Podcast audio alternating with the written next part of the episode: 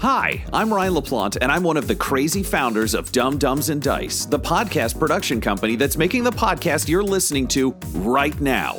Now, we're clearly busy. We're producing five weekly podcasts and a sixth event podcast, but we want to take this time to invite you to become a part of our company and a part of our Patreon at patreon.com slash dumbdumbdice. You can get access to our Discord, access to exclusive DM and character chats. You can get the chance to name characters in our shows and vote on the way their stories will progress. You can even become a recurring NPC and hear yourself interacting with our characters each week through the voice of Tom.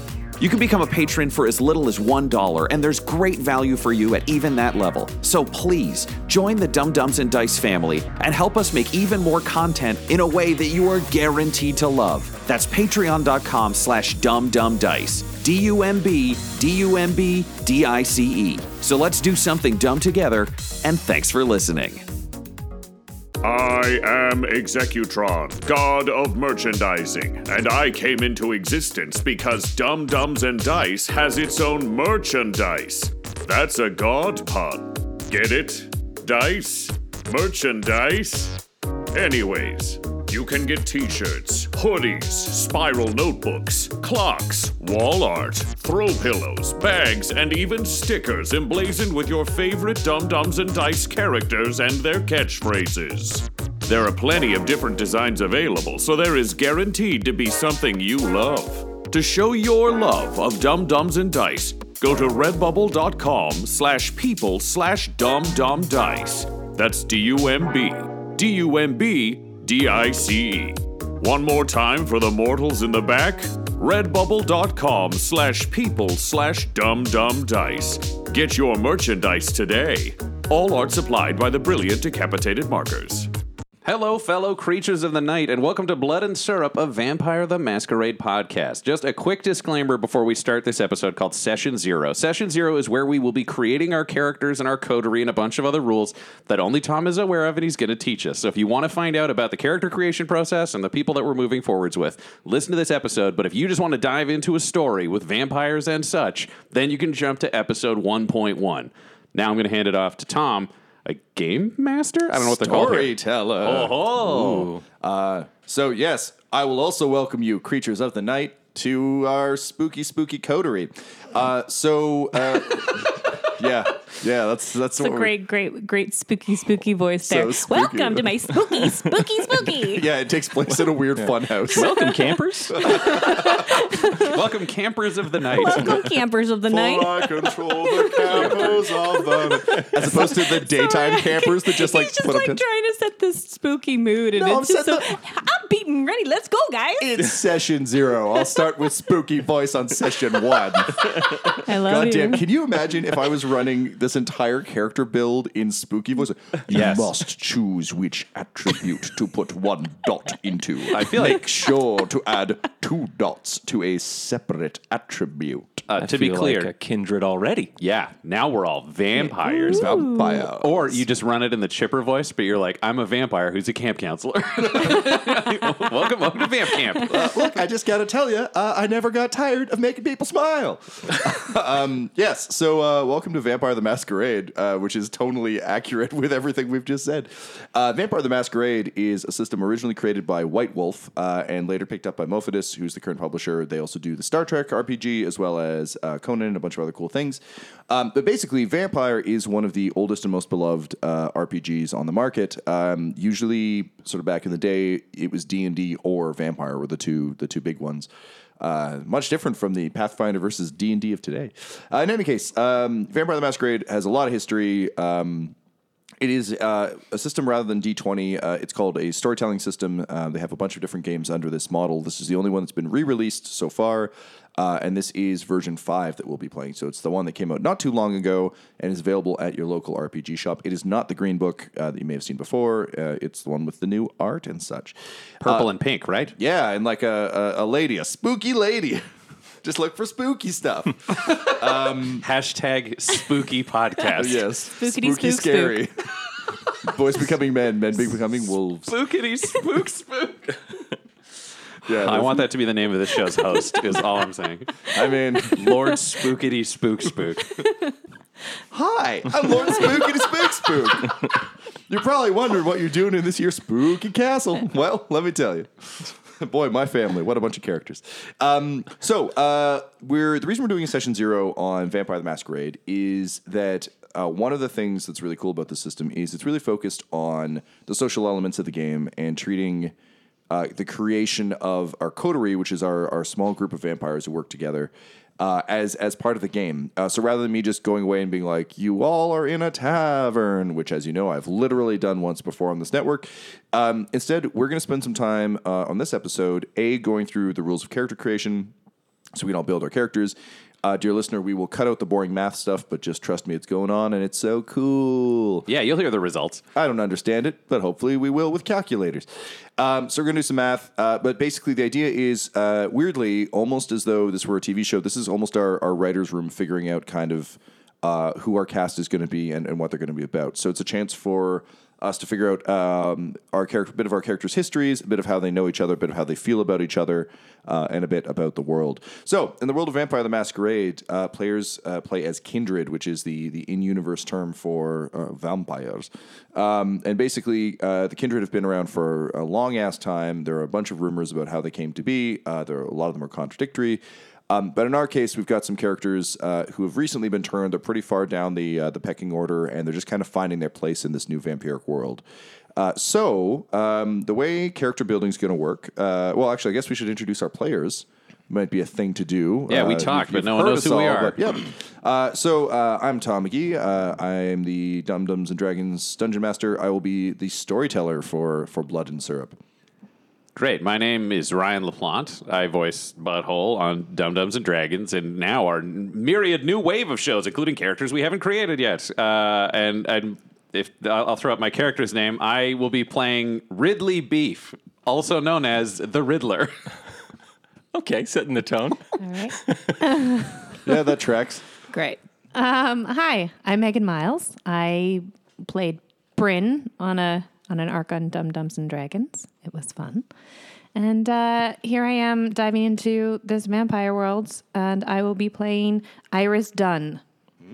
Ooh, nice. Cool. Uh, my name is Tyler Hewitt. Um, I am a regular on Dumb Dumbs and Dragons. I play Quinny Brown Barrel uh, and one or two other folks when needed. Um, and uh, today I'll be playing uh, a character uh, who has yet to be named because I wrote one down earlier and I hated it. So you're really starting from zero. I yeah, love it. Yeah. Great. well, we will we will endeavor to sort that out by by the end of this session. Uh, great. So um, that actually brings us to the first uh, first thing in character building. Um, we're basically. It, it sounds like um, at least a couple of you have kind of a general idea of what you want to be.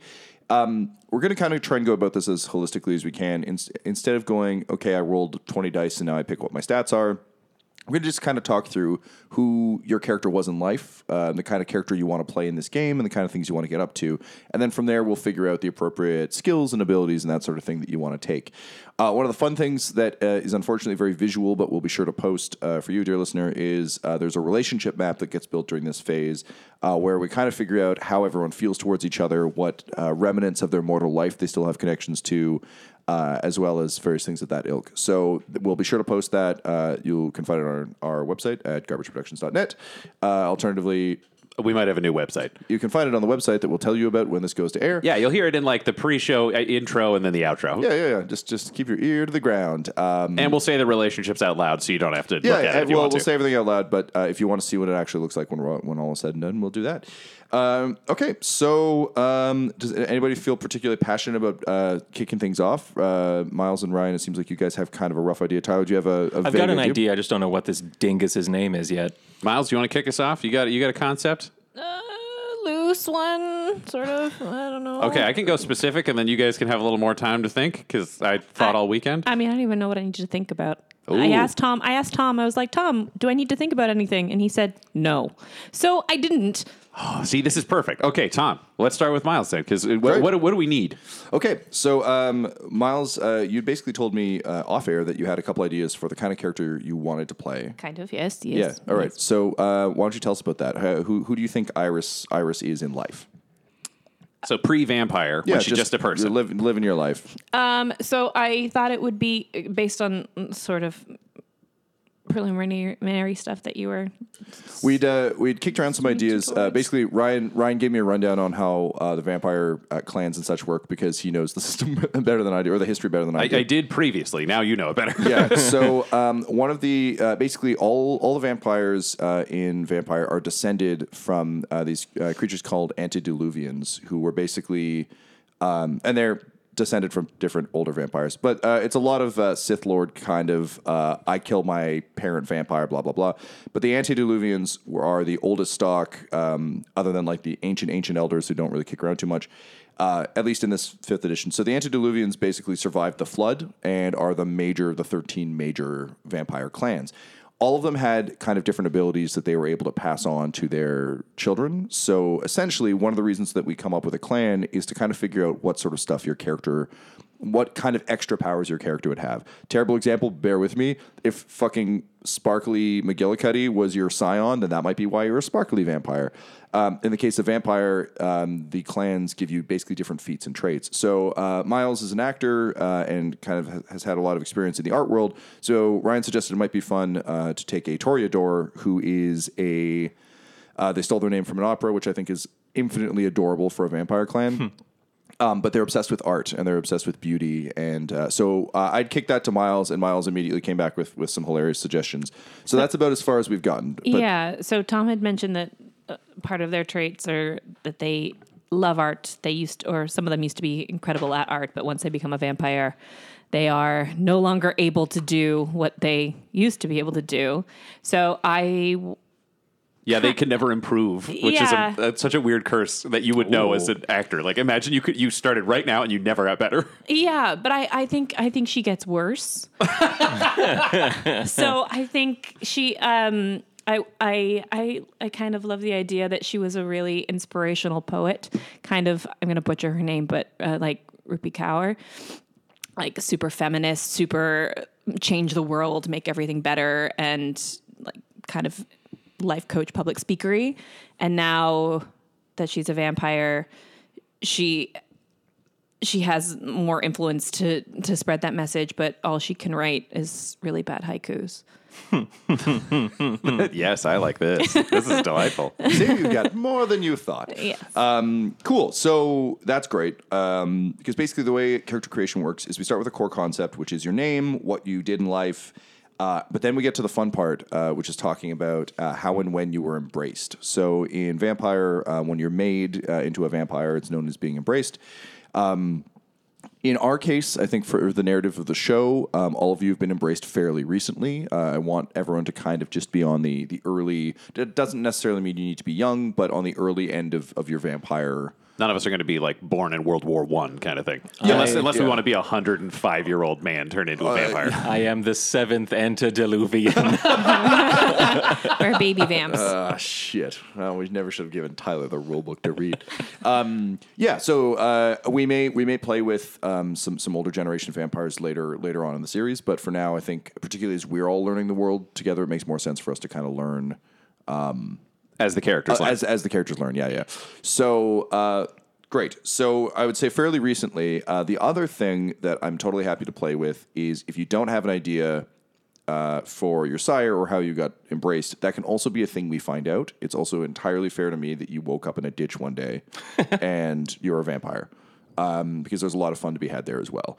So, Miles, I'm going to leave that with you for a couple minutes while we jump to these two dudes. Okay. Um, if anything springs to mind from kind of how you've been thinking about Iris and the, the the kind of life she would have had, whether it's like a fan or a publisher, like there's some fun ways to kind of play in that. Um, also, maybe give just a little bit of thought while these guys go to the kinds of people who might be important in her life.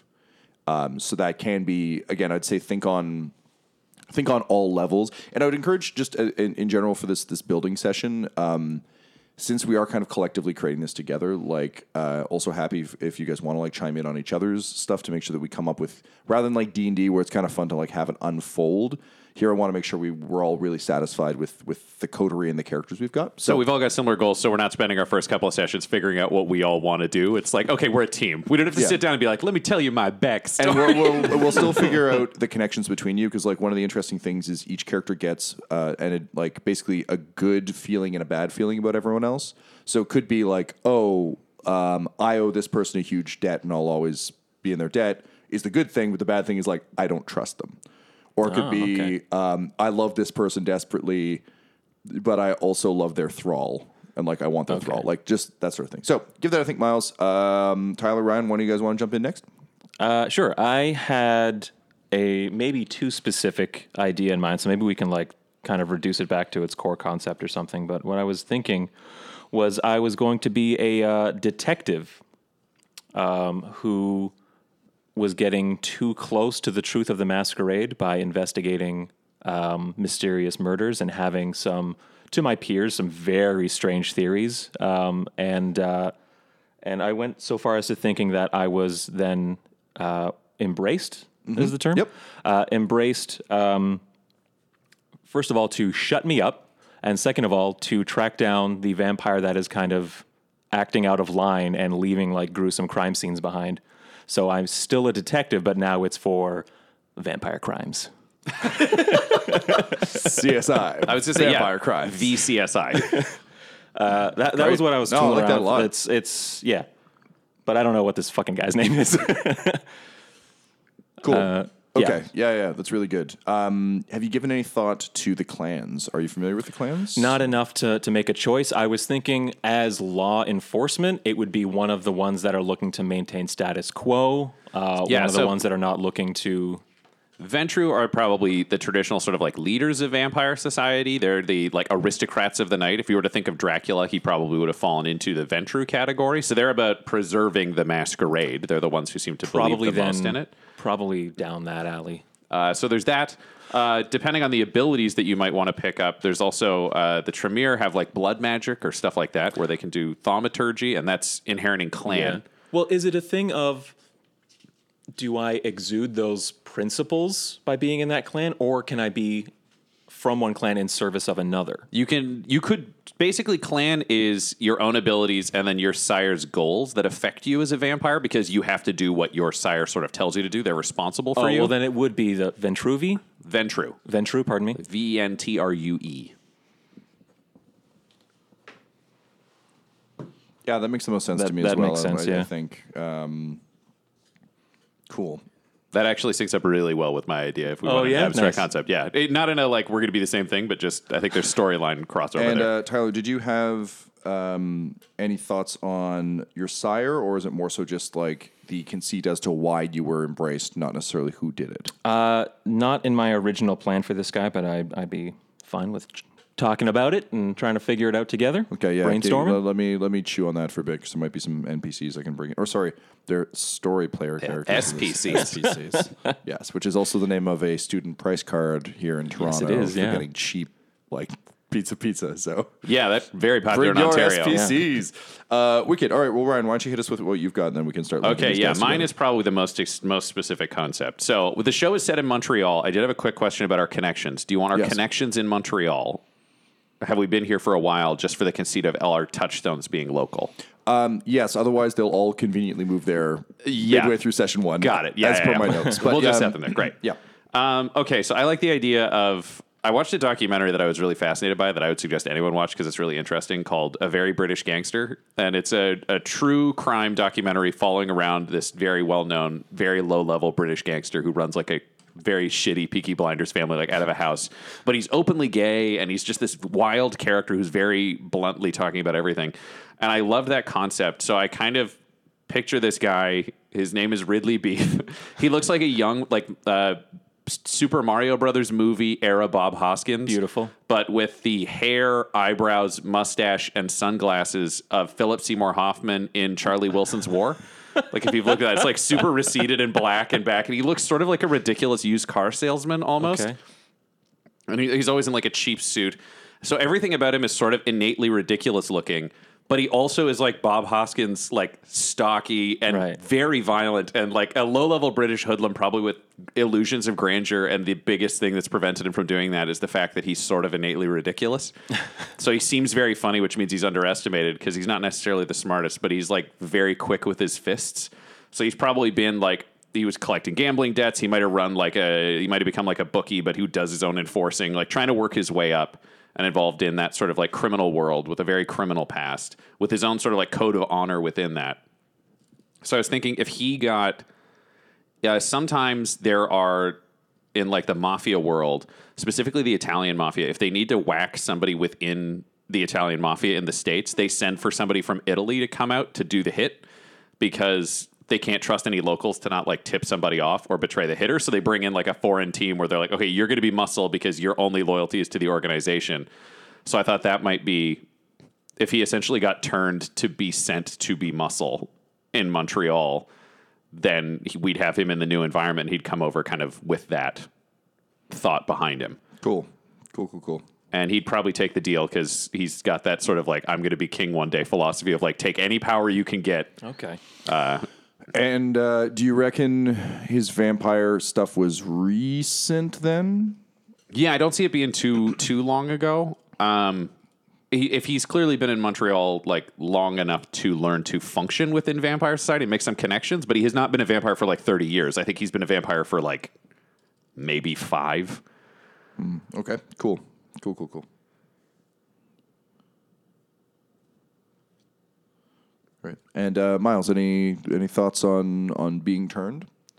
Again, I'm also totally fair to just have a you woke up in a hotel room on tour because I think you've created a character with a lot of potential for kind of transient encounters, given that like because Rupi Kaur like does tours, right? Yeah. Like some kind of I, the, the way you've described her, I'm kind of thinking of her as like a motival, motivational speaker meets poet. Is that kind of where Yeah. where you're at? Yeah. So yeah, so I can definitely see a lot of like potential along the way for bad, bad shit to have occurred. Yeah. I'm down for that. Did you have any? Did anything like spring up? No, I mean, I was trying to run through things through my head, but I, I just, I don't know. I don't have anything quite yet. Yeah, that's fine. And again, like these, the, particularly like the sire and that sort of thing, don't need to be determined as as immediately as things like who you are and what your your clan is. Oh, Ventrue for me. I think he's an incredibly unlikely Ventrue. So we've got uh, Ventrue for Ridley. We've got Ventrue for um, Whoever this guy is. detective as yet unnamed. we'll call him Detective Tyler for now. and uh, Miles, you're good with Toreador? Right. Uh, okay, so on your sheets, um, you will notice uh, up top we've got uh, name, concept, uh, predator, chronicle, ambition, et cetera, et cetera. Um, we'll be hitting a bunch of those as we go, uh, but for now, if you could just write uh, the name of your clan into uh, the clan piece there, that'd be great. How do we spell mine? Uh, T O R E D O R. T O R E A D O R. Loves meaties, clans, yo. Looking at him since I'm 12. Never played the game, ever, but read the book a lot. Very lonely, That but was, interesting. That was true of a lot of like. I also read random RPG. I didn't read this one, but I read a bunch of random RPG books, just being like, maybe one day yeah, yeah, we'll get there. someone will find it. Uh, great. So uh, next up, we're going to talk uh, attributes. So um, your attributes are basically uh, the way uh, storytelling games work is D10 or 10 sided dice are our main uh, the main thing we're going to be rolling. So basically, what we do in this game is when we go to try and make a check, we create what's known as a dice pool. So in a dice pool, you basically combine uh, usually an attribute and a skill, or an attribute and a discipline, and that will tell you how many dice you get to roll. Um, anything above uh, six or above is is a success. Five or below is a failure. Uh, so 50-50 chance on all dice rolls. If you roll a 10, it's a critical, and that gives you two successes. Uh, if you roll a zero, If you roll two tens, I think, in one dice pool from whatever, is it just a uh, they single count ten? as they count as two successes, but um, it stacks. So there's Oh, like better, yeah, yeah, there's yeah, better yeah, things that that, makes go on. sense. Yeah. Um, but uh, there's also a mechanic uh, that's worth noting uh, called hunger. So hunger represents how hungry for blood you are, and this is a, a constant companion. Um, in Vampire, they call it the Beast, and it's basically that that sort of vampiric monster that lives in your blood and is constantly calling out for for more. So um, basically you swap in hunger dice for uh, so let's say you have two hunger that would mean you replace two of your regular dice with hunger dice and the hunger dice can do different things so just to keep that in mind as we pick attributes basically what you're picking are uh, the things you think your character are going to lean on the most in order to build those dice pools. So, for example, I don't think Iris would necessarily be like a high strength character because the odds of her being a punchy, punchy person are low. But she's probably like a high charisma person or manipulation person, if you want to put it in those terms. Uh, so, the way uh, this works is we're going to um, basically you get one attribute at four, you get three attributes at three, you get four attributes at two, and one attribute at one. So um, again, I'll, I'll read those back off for us. Uh, let's pause for a hot second for all of you to fill those in, and then we'll pick back up and see where you fell. And we're back. Okay. It- for you, instantaneously, but for us, Matt. Yeah, like it's it's weird. I got a face tattoo. Tyler shaved. Like things have really changed. I grew a beard and I'm depressed now. Yeah. Maybe I'll get my superhero back powers back when I shave. All right. So speaking of powers, um, how did everyone fall on their characters? What what kind of? Do we want to talk like our biggest stat, then tier two, tier three, tier yeah, four I, I think basically, yeah, just just give us. I, I don't think we need to hear all the numbers, but just so that people get a sense of the kind of character you're building. Be like, okay, like I, I think my character is going to be like a brawler, so I gave I gave him a bunch of strength, but also some composure. That sort of sort of thing. Cool. Uh, I think Ridley's strength, as much as dishing out punishment, is an ability to take it. So his highest stat is just stamina, just taking punishment. Uh, and then his next tier are like strength, composure, and resolve. Because I don't think he's terribly good at like being dexterous or even social circumstances, but like keeping control of what he's doing and control of himself is his big key thing. He knows a lot of people are shitty, so he's willing to take that. Uh, and his worst one is intelligence, because I don't think he has a lot of like academic book learning. I doubt he went to school, like that kind of thing. Wicked. Uh, all right, uh, Miles. How about you? Um, I put her pretty low on the strength and dexterity side of things. I think she's got some decent stamina. Like I think she's got some lasting power, but um, I definitely think her her social ability is her number one. So I I threw a lot into her charisma and into her composure and um and her and her intelligence because I think she's pretty whip smart too. Cool. Great. How about you, Tyler?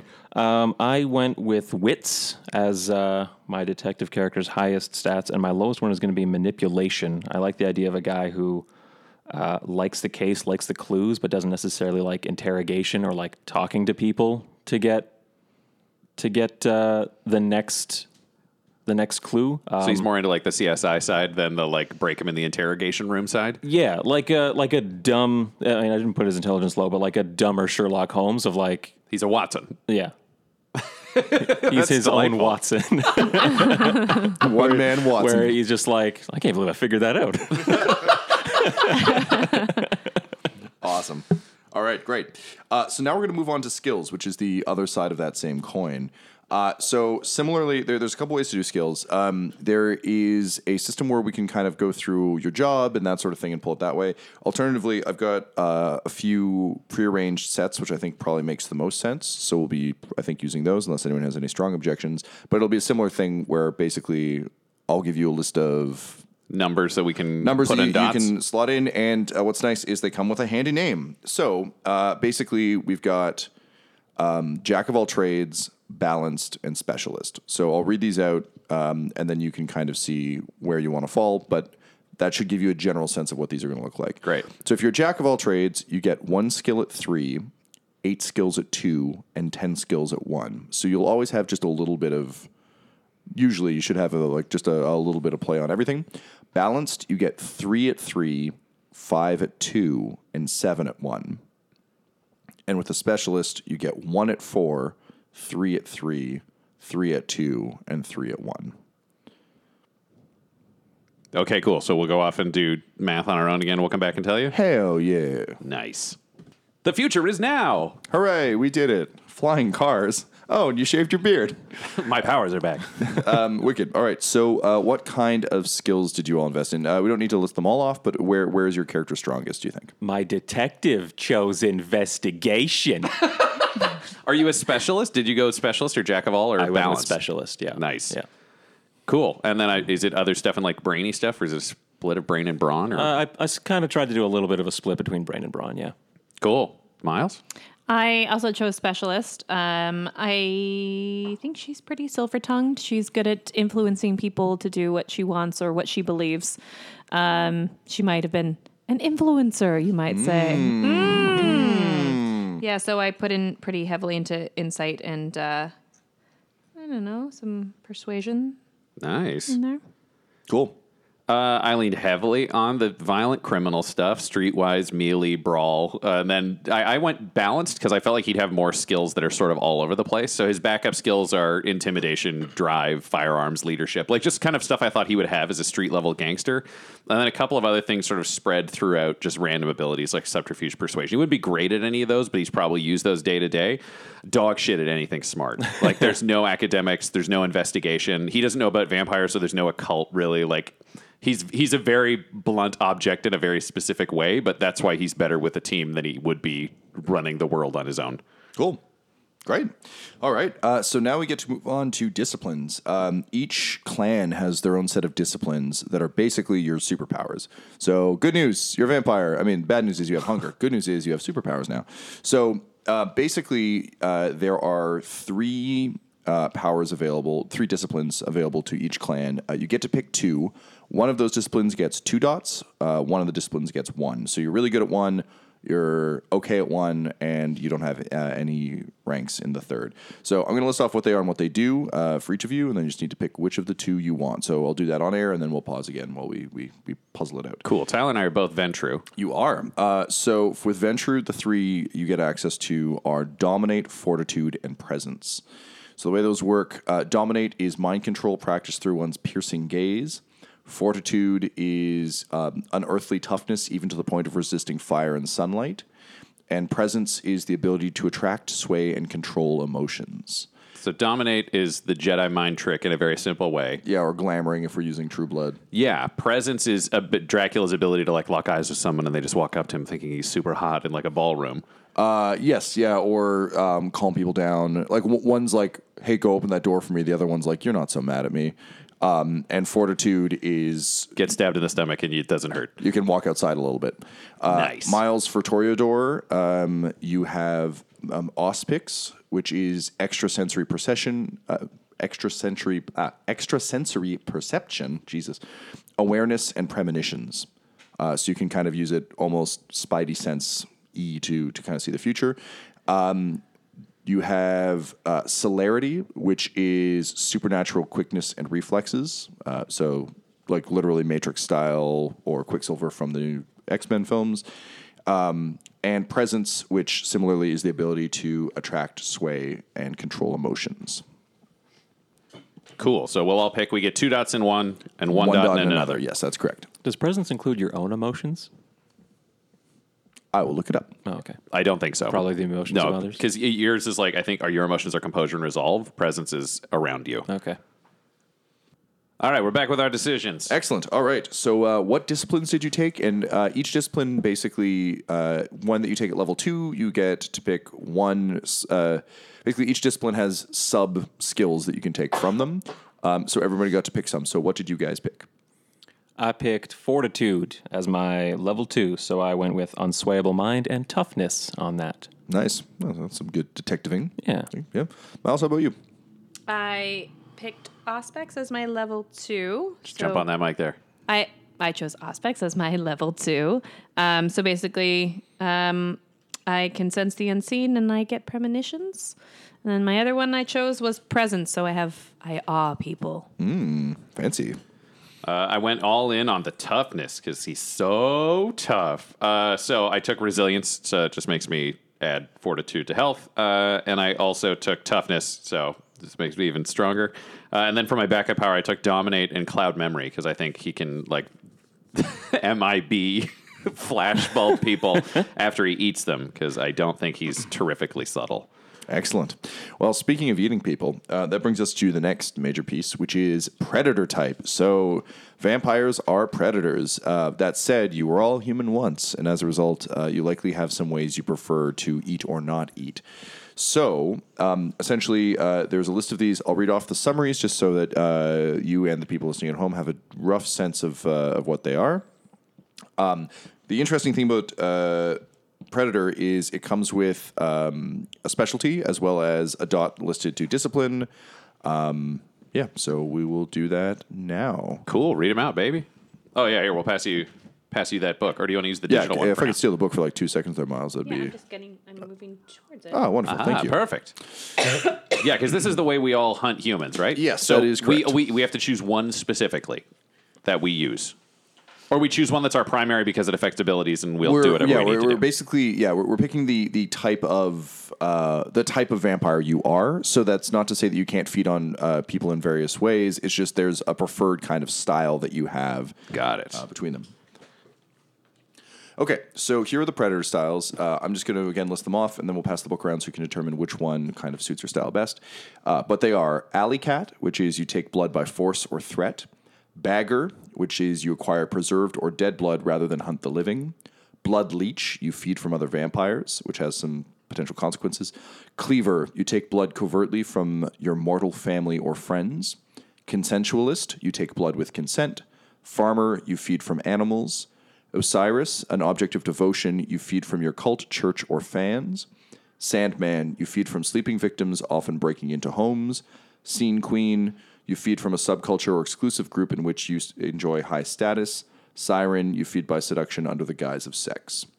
So give those a think, and we'll go from there. Cool. All right, we've all made our decisions. Man, look how fast we are. Everything happens instantaneously. Oh my god, he's so on it. Tyler, what what kind of predator are you? Uh, a blood leech. Um, that is, I uh, take my blood uh, from kindred only, uh, which is a huge taboo. So I got to kind of find a way to get around that. also, the blood bond is super scary, so that's going to be a factor too. Uh, sure, I guess, whatever that is. if you drink blood from the same vampire three times, you fall in love with them. oh, that's nice. Incest. Yes, then you like can't hurt them or stuff like that. They Oh, can okay. influence you. Okay. All right, that's really cool. Uh, did you get any abilities at that?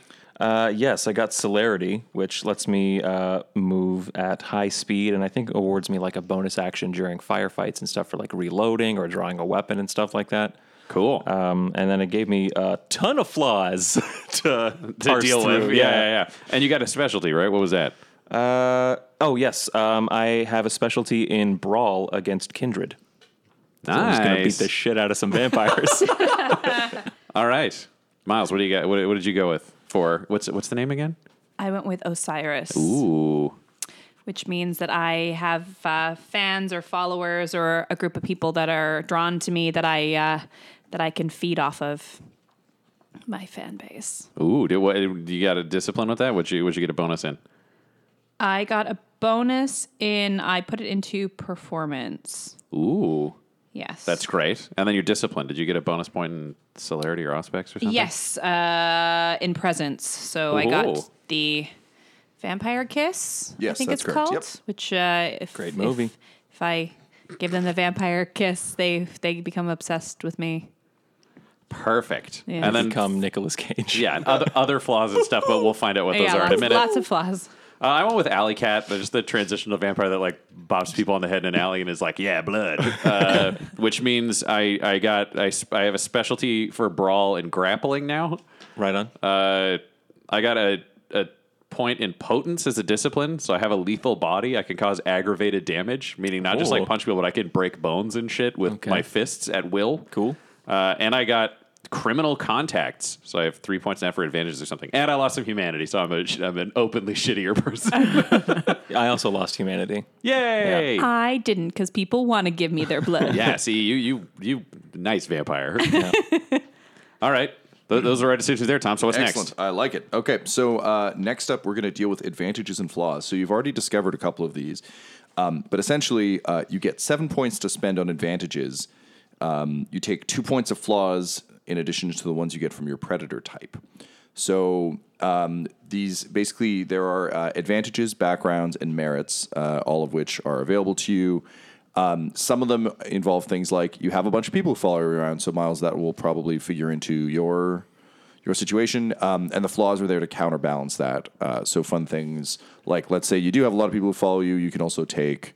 Oh, now I attract stalkers because I'm so popular that people just just want to be around me. Uh, so we'll take a few minutes to figure out what your advantages and flaws will be. So to be clear, seven dots for advantages Advantage. and two dots for flaws. That is correct. Sick. Okay, yeah. And then and then plus all the ones we I got. Plus the ones I you got, got. five. Yep. yeah, you get those already. Those Yep, are just the- yeah. those are you get those for choosing your thing. Oh my God, we're back again. Dum, dun, dun, dun, dun, dun. Nice. Yeah. So, what have you all decided on in terms of your advantages and flaws? Basically, there are merits, there are backgrounds, and there's a lore book, which is just random things from your past. Uh, don't mind the dog. Uh, we, we have a, a studio dog named Ripley uh, in this studio, and in our East studio, we have a dog named Freddie. So, if you're joining us for the first time, uh, sometimes that's going to happen. So, You're just gonna hear water. Uh, okay, I'll go first this time. Uh, so Tom, I have a question for you because I know how I, how I want to play this, and I think I've, I've justified it by rules. I've got one point in finance, but I would also like to be illiterate. So I'd like to know enough numbers to run a business, but I cannot read or write words. Yep, I accept that. Great, because I, I also like the idea that this character is very threatened by people who think he's stupid. Uh, and that's his thing. So, where I, I spent my, my time, uh, I got a criminal contacts with my alley cat ability. Okay. Uh, we're set here, so I want it to be uh,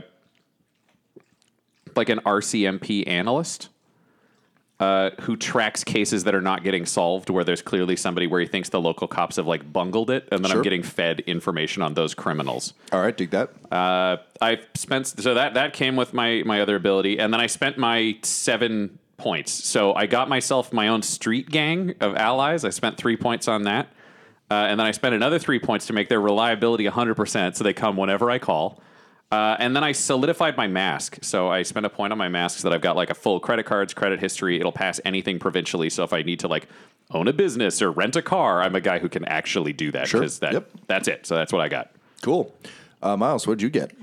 Okay, so um, I spend a point into um, bond, which means that I can drink from a, a vampire.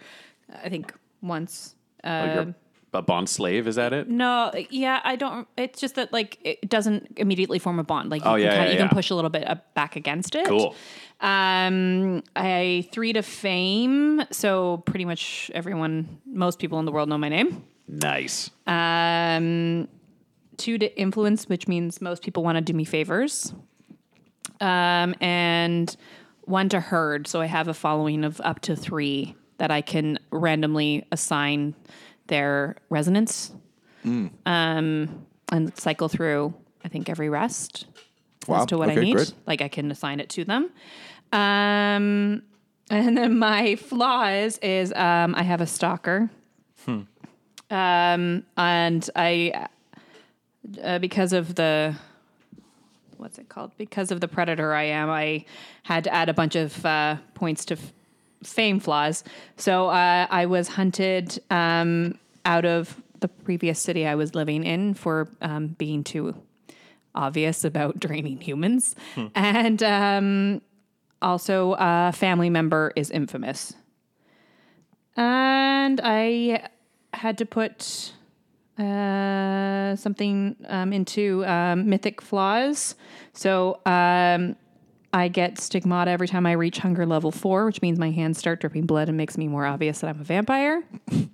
Yep, that would do it. I have a folkloric bane, which means I'm uh, like hypersensitive and squishy to um, vampire um, weapons. So holy water, UV light, silver bullets. They they hurt real bad. Um, and also, I have a prey exclusion. I will not drink from children. cool. Oh, I forgot. I have a flaw that comes with being Ventrue, where I have a prey exclusion. So I've just chosen good people. Okay. Uh, Ridley just exists in a world where he sees people who like commit crimes or who are like violent to other people or just sort of shitty as being fair game because they've stepped into his world. Whereas legitimately good people, he does not feed on because he finds that really repellent just as a being. Cool. So Tyler, you'll need a bonus exclusion because you're also Ventrue. Oh, okay. Um, cool. I will think on that in just a second. Yeah, yeah, yeah. Uh, so I also have, well, uh, I've also been chased out of the last city I was in, but that's because I have a dark secret uh, because I'm a blood leech and I feed on other kindred. um, and so I uh, have been uh, shunned. I've got two points in shunned uh, by the Anarch, uh, so they will actively work against me Okay. and uh, I have uh, an adversary who is one level on the vampire chain uh, higher than me. Oh shit. Yeah, People out to get you. yeah. Um, I spent basically all of my advantage uh, points on being unbondable. That takes five, uh, so that now when I uh, feed from vampires, I don't fall in love with them.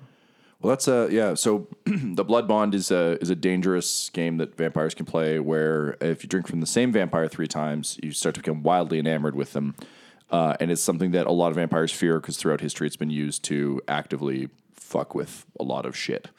Um, so that's yeah, that actually works out pretty well, given that you that Miles is able to push back a bit if she drinks kindred blood and you're unbondable. It means that theoretically both of you could feast on another vampire without it being a huge problem. I can eat them twice. If they're bad people. yeah. As my last two advantage points, I spent one to become a portfolio proletariat, which is I live in a fucking shitty apartment or uh, I live out of my car. Uh, hard luck PI. yeah. Uh, and then I am also known uh, within the Camarilla um, consortium. What is that? The group? Just the Camarilla within is what the they're known as. yeah. Yeah. Or the Camarilla if you're feeling fancy. Camarilla, sure. Um, one point of that just means that they know about me. Cool. Yeah, we looked up. He's been he's been welcomed, and he's sort of like known as an up and comer. Okay, yeah. that's very good. That also tracks with the Anarchs. We'll talk about this on air with the main show, but um, the two major factions in version 5 of Vampire are the Anarchs, who, as their name suggests, love anarchy and kind of believe that um, the old vampires aren't really the way to go. Um, also, the uh, Camarilla or the Camarilla, depending on how you want to pronounce it, um, have long been. I think we'll do Camarilla because it's a North American pronunciation. Um, the Camarilla have long been kind of the gatekeepers of who does and doesn't get to break the rules. So the Anarchs are kind of like, go fuck yourselves. It is in Montreal, though. It might be Camarilla again. We're just going to commit to Camarilla because I it makes sense. yeah. Yep. I'm not doing a French Canadian accent. Neither are you. Neither's Tom. we might do occasional ones, but It's true. Um, anyway, so uh, cool, very cool. All right, good. So uh, we're starting to get a, a much clearer uh, vision, I think, of who who all these folks are and, and what they're about. Uh, the next major, as I reach for a notebook, um, the next major uh, piece of the puzzle is figuring out who you are to each other. okay. So um, the groups that uh, groups of vampires who kind of team up for whatever reason are known as a coterie, uh, and that's what we're going to build now. Is basically our coterie. So there are a number of different coterie types. Um, and we are going to decide on one. Oh, uh, hmm. We could also do convictions and touchstones first. Why don't we do Why don't we do everything except coterie, and then we can lock Sure. coterie? Or do you want those to match the coterie? Because we could choose coterie and then make our rules collectively. Maybe coterie first. We know what our goals are, and then we'll make sure our group rules stick with them. Sure, let's do that. okay, so uh, there are various types of coterie. You guys can determine which kind you want to be, but essentially the um, overarching types are blood cult, which controls a human cult and feeds from them. Cerberus, which uh, protects or guards an important location. Champions, your people who fight for good cause. Commando, your people who fight for a monster. Day Watch, you guard the undead sleepers from mortals. Fang Gang, you're a criminal crew or gang or the like. Hunting Party, you capture humans with particular blood resonance for others. A Marshal serves and guards the Lord of the City. Nomads travel from place to place. Plumaires are a social coterie that flocks together. Questari uh, seeks to accomplish a great enterprise or objective. Regency, you're just running things until the Elder gets back. Sbirri, uh, you're disguised and covertly inserted by a rival lord. The Vehme uh, enforces the masquerade. And Watchmen protect the city from supernatural intruders. Oh, I do like the sound of that last one. Me too. I was like, that last one. Do you have anything that particularly piques your interest, Ryan? Uh, I was trying to think of our various backgrounds. The other one would be if we're enforcing the masquerade and Yep. they've brought all of us in because we all have some sort of rebellious tendency, which means we could get in with the anarchs to take out the anarchs. Because you're so what? You actively trying to put hunting together them, some right? kind of suicide, squad? Oof. I, I was going to say that uh, also piqued my interest. So, in terms of the things that come with that, uh, for Watchmen, the coterie patrols the city and protects it from intruders, especially anarchs and werewolves. Uh, Camarilla coteries established in uh, border cities to repel Sabbat influence or to colonize newly won territory also count as Watchmen. Anarch cities call their watchmen who guard against reactionaries and Camarilla infiltrators the Committee of Public Safety, the Cheka, or the Eyes of the People. Uh, so that would give you um, So we're either protecting against Sabbat and Anarchs if we're on the Camarilla side, which uh, I guess we're going with Camarilla. We'll see. We'll see. Well, maybe all the characters will I've pronounce it listening to differently. videos that pronounce it both ways, so my head just and Yeah. He actively flips 'Cause back and forth. You're on Camarilla side, right, I am. Tyler? And you don't have a specific side, do you? No. Um, were you chased out of an Anarch city or a Camarilla city for for breaking the masquerade? Would the Anarchs chase her out if she, for no, breaking I the masquerade? It, no, I think it'd be a Uh, Camarilla. The Camarilla would chase her out for break. so the Camarilla are the enforcers of the masquerade. That said, uh, I've got some story reasons as to why that's all possible. So I it sounds like based on Tyler's background, you guys would be affiliated with the Camarilla unless you were actively trying to subvert them while being a member of them, which is also possible. I would say if you want to say that um, your coterie is on side with the Camarilla, that's totally fine, and then we'll figure out why that's okay for Miles once we've if we've decided on like that being the thing. So you said Watchmen was interesting. What was the other one you guys were were interested in? The in? one just before that, where we're just the one after the, where it's just Camarilla. keeping supernatural stuff out, or I thought that was Watchmen. Oh, that, that was that Vemed or Uh, whatever. It was. yeah, it's it's Vehme or or something of that sort. Uh, okay, so um, Primogen tasked this coterie to protect the masquerade at all costs. The Vehme has the authority to arrest and subdue violators if need be to bring them before the prince and the Primogen.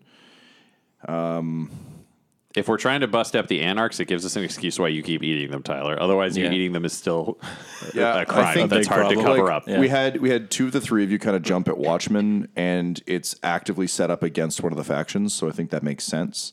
Uh, so and the Vehme's a little more. From what I'd had planned, I hadn't really planned for you guys to be like in direct contact with a bunch of princes. So I would lean Watchmen if that works for. sure, let's do that. Yeah, we'll figure out how that works. Yep. Yep. Cool. I'm nodding. Sorry, I should also Audio add that for the audio medium. That I also agree. I'll physically nod now, but silently. That was There we go. That was well done. Okay, so basically, with Watchmen, uh, each of the backgrounds, uh, sorry, each uh, coterie background comes with additional perks for you based on what you've got. Cool. Uh, so with Commando, um, the, the, they break it down, uh, and we'll never use these terms again, but into um, Chasse, Lien, and Portillon, which basically means how big is your hunting territory. Um, so for you guys, you've basically been issued a city block. oh yeah, we, we we get like big say there. We have to take guests and shit. It's cool. Yep.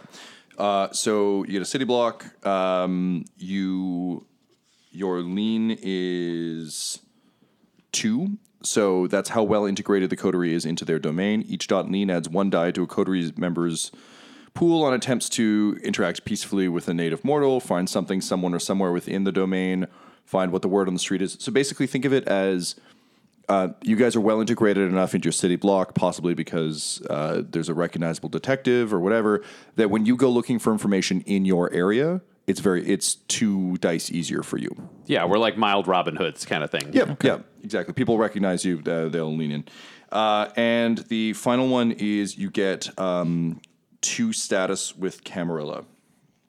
So those are just advantage dots. Yeah. So on uh, any check to interact with the Camarilla or to ask for things from the Camarilla, you get plus two to your dice pool. Great. All right. So, having uh, decided on our coterie and kind of what, what your mission in, in Montreal is going to be, uh, we now move on to convictions and touchstones. So, basically, um, the way this works is you're going to pick uh, one to three convictions, uh, and then from that, we'll figure out one to three touchstones. Touchstones are people uh, from your mortal life uh, that you're still connected to. So they can be family members, they can be lovers, they can be friends, they can be mentors. But basically, uh, the people. If we're if you're Peter Parker, this is Aunt May, Mary Jane, J. Jonah Jameson. So these are individual for each of us. Yeah. And they are in Montreal, however they got there, because we're in Montreal. They don't necessarily need to be at the onset. I just need to know, just determine who they are in the world, and then they will make their way to Montreal. there will be a reason they will be there eventually. Yeah. They're all coming Got just for laughs. Honestly, that's in the guidebook to Montreal. Montreal by Night lists all the festivals, and they're like, just Oh, for yeah? laughs. They're Yeah, like, yeah. here's where Cirque du Soleil is. I'm like, not anymore. anyway, um, Wicked. Okay, so we're gonna do that. Uh, also, convictions are um, sort of guiding principles for your character in terms of things they will and won't do, um, and acting on behalf of those earns you things like willpower and humanity. Acting against those things can cost you humanity. So um, the convictions for your character, uh, again, pick between one and three. There's a list here, but feel free to make up your own. Uh, the list includes things like um, thou shalt not kill, kill only unworthy unbelievers in fair combat and self defense, never expose children to violence, love thy neighbor as thyself, disobedience is dishonor, protect the innocent from harm, courage is the highest value, that sort of thing. Basically, um, they can be a personal, personal ethical core, a vampiric path, or just things the character does or balks at whenever they uh, they consider it. So let me know what these are. But basically, these are the human values that your character is going to attempt to uphold, even as you turn into a monster. Cool. So we'll just take a second to write those down. Uh, yes. So those can be convictions. Uh, they can also be beliefs. So things like uh, slavery is evil, obey authority. Um, oh, sorry. That this is all under convictions. So you can incur stains, which will possibly turn you into a larger monster if you um, go against these as a character. However, if you support them, it'll help you uh, regain your your identity. So honestly, um, think of these as kind of fun challenges to give yourself as a character. It seems like we already have a few floating around for this group. So people seem to be pretty big on like defending, uh, like destroying bad people, but keeping good people in the clear. So. cool. All right, let's go over our uh, convictions. Tyler. Uh, I pulled one straight from the book, uh, Never Expose Children to Violence. Mm-hmm. Um, I think I went too abstract on this, so I think I might want to refine it down with you, Tom. But I just wrote this second conviction as feed only on the monsters. Um, and I think that's kind of in line with um, not eating, like, uh, not, not, not feeding from a vampire who, say, as a form of like payment or under the table wants me to feed on them. Like it's kind of a, a, a moralistic, like if I'm on the case and I'm tracking down uh, an anarch, um, that's the one that I feed on, kind of thing. I, I mean, the monster is an interesting idea because theoretically, there's also like Caitiff who are not clan affiliated, or there might be someone who's loosely affiliated with anarchs, but they just like run a homeless shelter, but they're openly a vampire. So that would take them off the table for you because you won't touch Camarilla for Ventrue and you can't touch mortals. Yeah. So it would just be like if there's ethical vampires, maybe Yeah, I don't know. Yeah, I, I like only feed on the monsters because yeah, that does mean, for example, if you find just like a vampire living in the woods, you're not going to just, even if he's not under the protection of the Camarilla. you're Yeah, not just I have gonna no reason drain to- that random yeah, yeah, dude. It's, yeah. But if there's a vampire who is yeah like murdering people openly or or doing Yeah. something that you disapprove of morally, yeah. yeah, I like that. It's it's very much the um, I was gonna say Morbius, but it's not Morbius. I forget which vampire it is, but there's definitely like I've, I've Blade? se- yeah, I guess. Lestat. Lestat only kills bad people. Oh, yeah? Oh, okay. yeah. So there, there's some some fun fun to be had there. Uh, my last uh, uh, conviction, because I did go for all three, uh, is uh, no case too tough. I love it. Let's get to solve it. yeah. Uh, wicked. All right. So start thinking. Um, the flip side of convictions is the good news is they give you ways to kind of maintain your humanity. Bad news is they give you more ties to humanity. So um, start uh, for every conviction you have, you get you gain a touchstone. Is there a There's- touchstone? Does the person have to be directly related to the conviction, or just three people in my Uh, life? no, just three people in your life to, to complicate things. So so take a take a few minutes and think of those as we continue on around around the table. Uh, Miles, you want to go next? Yeah, sure. Um, so my two convictions are um, fighting for equality, and also um, I pulled them from the book, so helping the disenfranchised. So they they kind of go hand in hand. Um, and my two touchstones are um, my brother. I have a younger brother, and um, my agent, who is also my best friend. Great, love it. Awesome. And uh, I m- can they also be part of my herd? I believe so. Okay, but yes. That, that would make sense. Uh, and Tyler, uh, I was incorrect. They the touchstones have to in some way represent the conviction or what you're trying to solve with the conviction. So, for example, it. Miles, I think equality probably works for you with your brother. Yeah. Um, the thing is, if those touchstones are lost, you also lose those convictions. So, Oh, okay, dun interesting. dun dun. So you can't just be like, oh no, I hate this touchstone. Blam! Hooray, I'm free. Um, yeah. So touchstones can be anyone from like a family member, a best friend, a child, uh, to something more abstract, like someone you've come to recognize as, uh, you know, a rare good person, someone who represents the ideal you held in life. So I mean, Tyler, something to think about might be if there's someone on the force, like if you if there's a Captain Holt for your guy that's just like, oh no, that's That's who I wanted to be, but now I'm a vampire. Like, I have things Yeah. to think about. Uh, those are great, Miles. Start thinking on names um, for those those two. Okay. Uh, Ryan, what do you got? All right, I got. I'm going for the full three as well because I feel like Ridley is a complicated man who cannot read. Uh, never expose children to violence. I think he's gonna have a specific rule though. It's ages 12 and under. Because 13 is when Ridley became a gangster, so he figures at 13 you're an adult.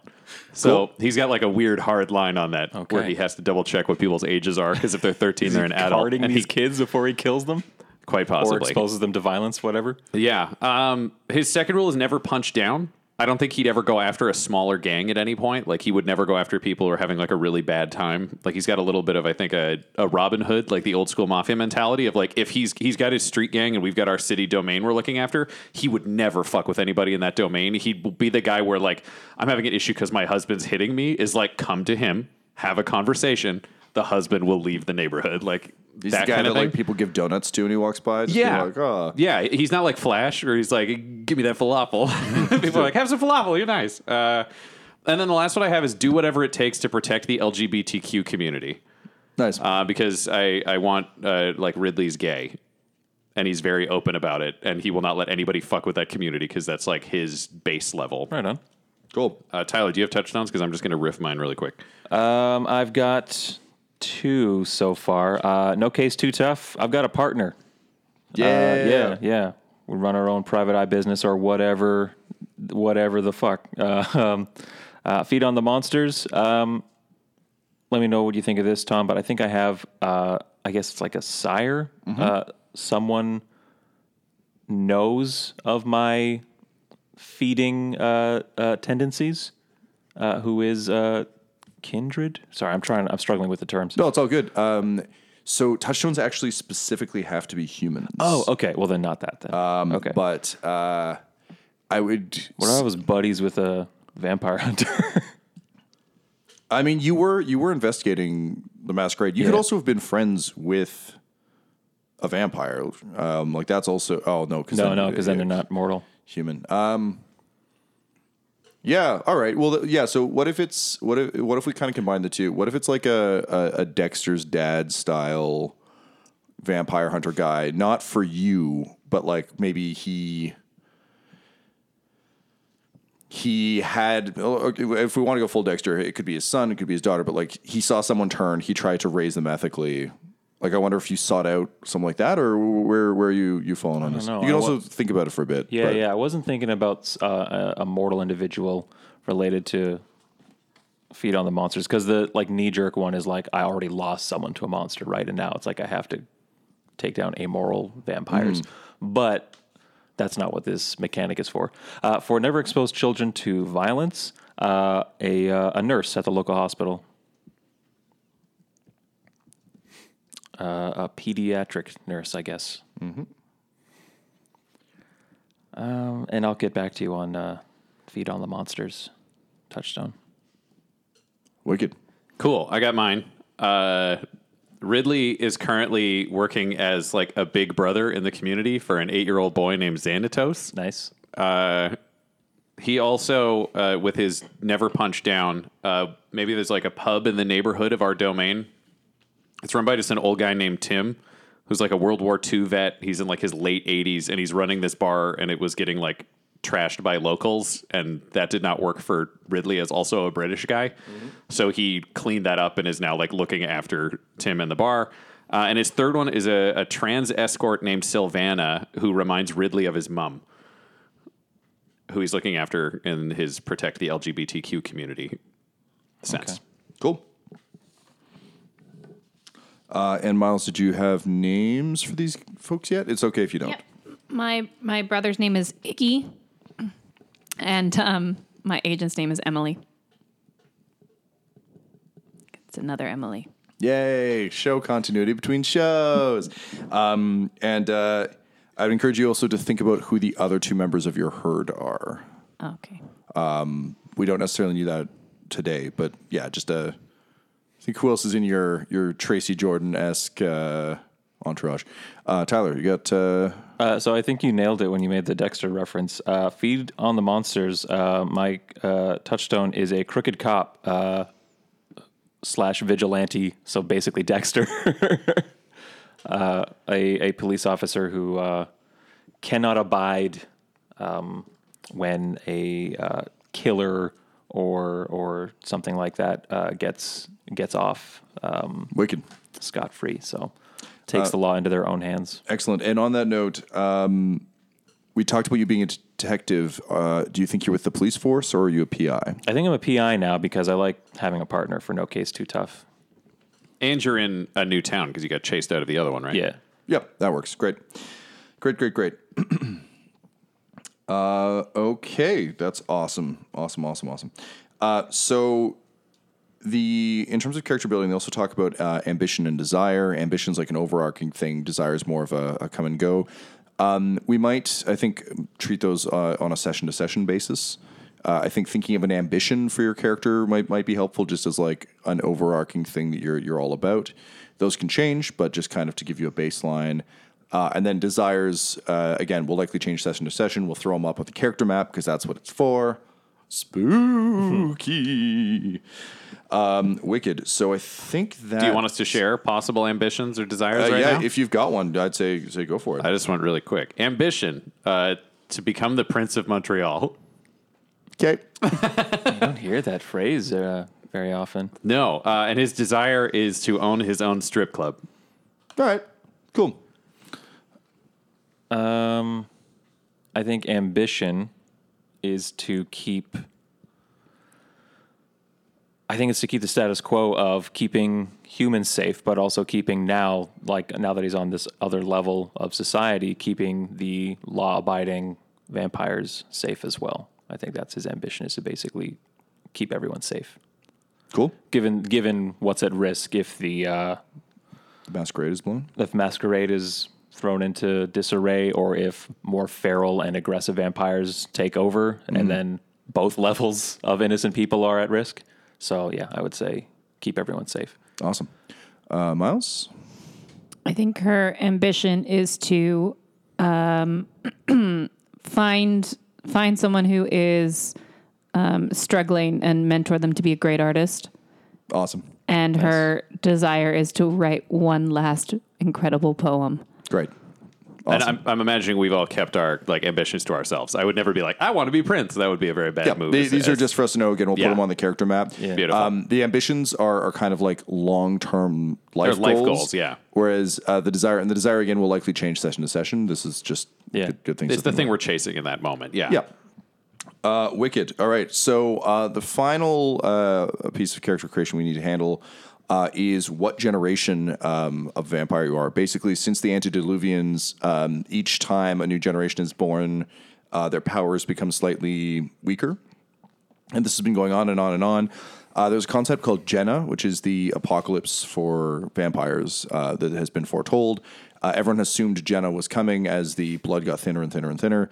Uh, but here we are, and it still hasn't happened yet. So um, we are going to be neonates, which are uh, 12th to 13th generation, let's say 13th uh, generation vampires.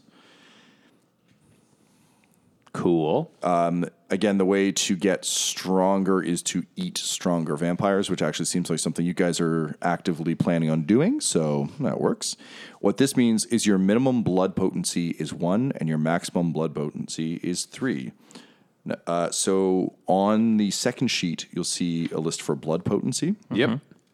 If you just want to make a note of that there. I got Should we just black out everything but three of the dots? Or how do we note it? Sure. Yeah, sure. I had uh, instructions to add one to my blood potency by being a uh, a blood leech Excellent. as a predator. So go ahead. So then your uh, maximum will be four okay. rather than three. Cool. What's a clan bane? Do we have that? So each of the clans has its own bane, which is something it's particularly uh, affected by. So for Toreador, Miles, you've got. Uh, okay, so your bane, uh, they exemplify the old saying, Uh, that the art and the blood take strange forms. They desire beauty so intensely that they suffer in its absence. While your character finds itself in less than beautiful surroundings, lose the equivalent of the bane severity in dice from dice pools to use disciplines. So I'll decide specifically how the beauty or ugliness of the environment, including clothing, blood dolls, etc., penalizes them based on the character's aesthetics. Um, so essentially, what we're going to need to do with you, and, and we can figure this out, is figure out what your character finds particularly beautiful in the world and what your character finds particularly horrifying. Keeping in mind that because of this strain, it's not just like a personal taste thing; it's like a, an actual blood compulsion Yeah. uh, left over from the thing, largely because um, some of the banes play into if you roll a, a critical fail, you might just be so wrapped up in the beauty of something that you just stop and stare at it, or start Right. listening to it, ra- or start writing it rather than dealing with whatever the shit is going on around you. Uh, and for Ventrue, which is Tyler and I. good old venture pals, The Ventura brothers. We got there. Yay! You're in possession of rarefied palates. When you drink blood from a mortal outside your preference, a profound exertion of will is required, or the blood surges back up as scarlet vomit.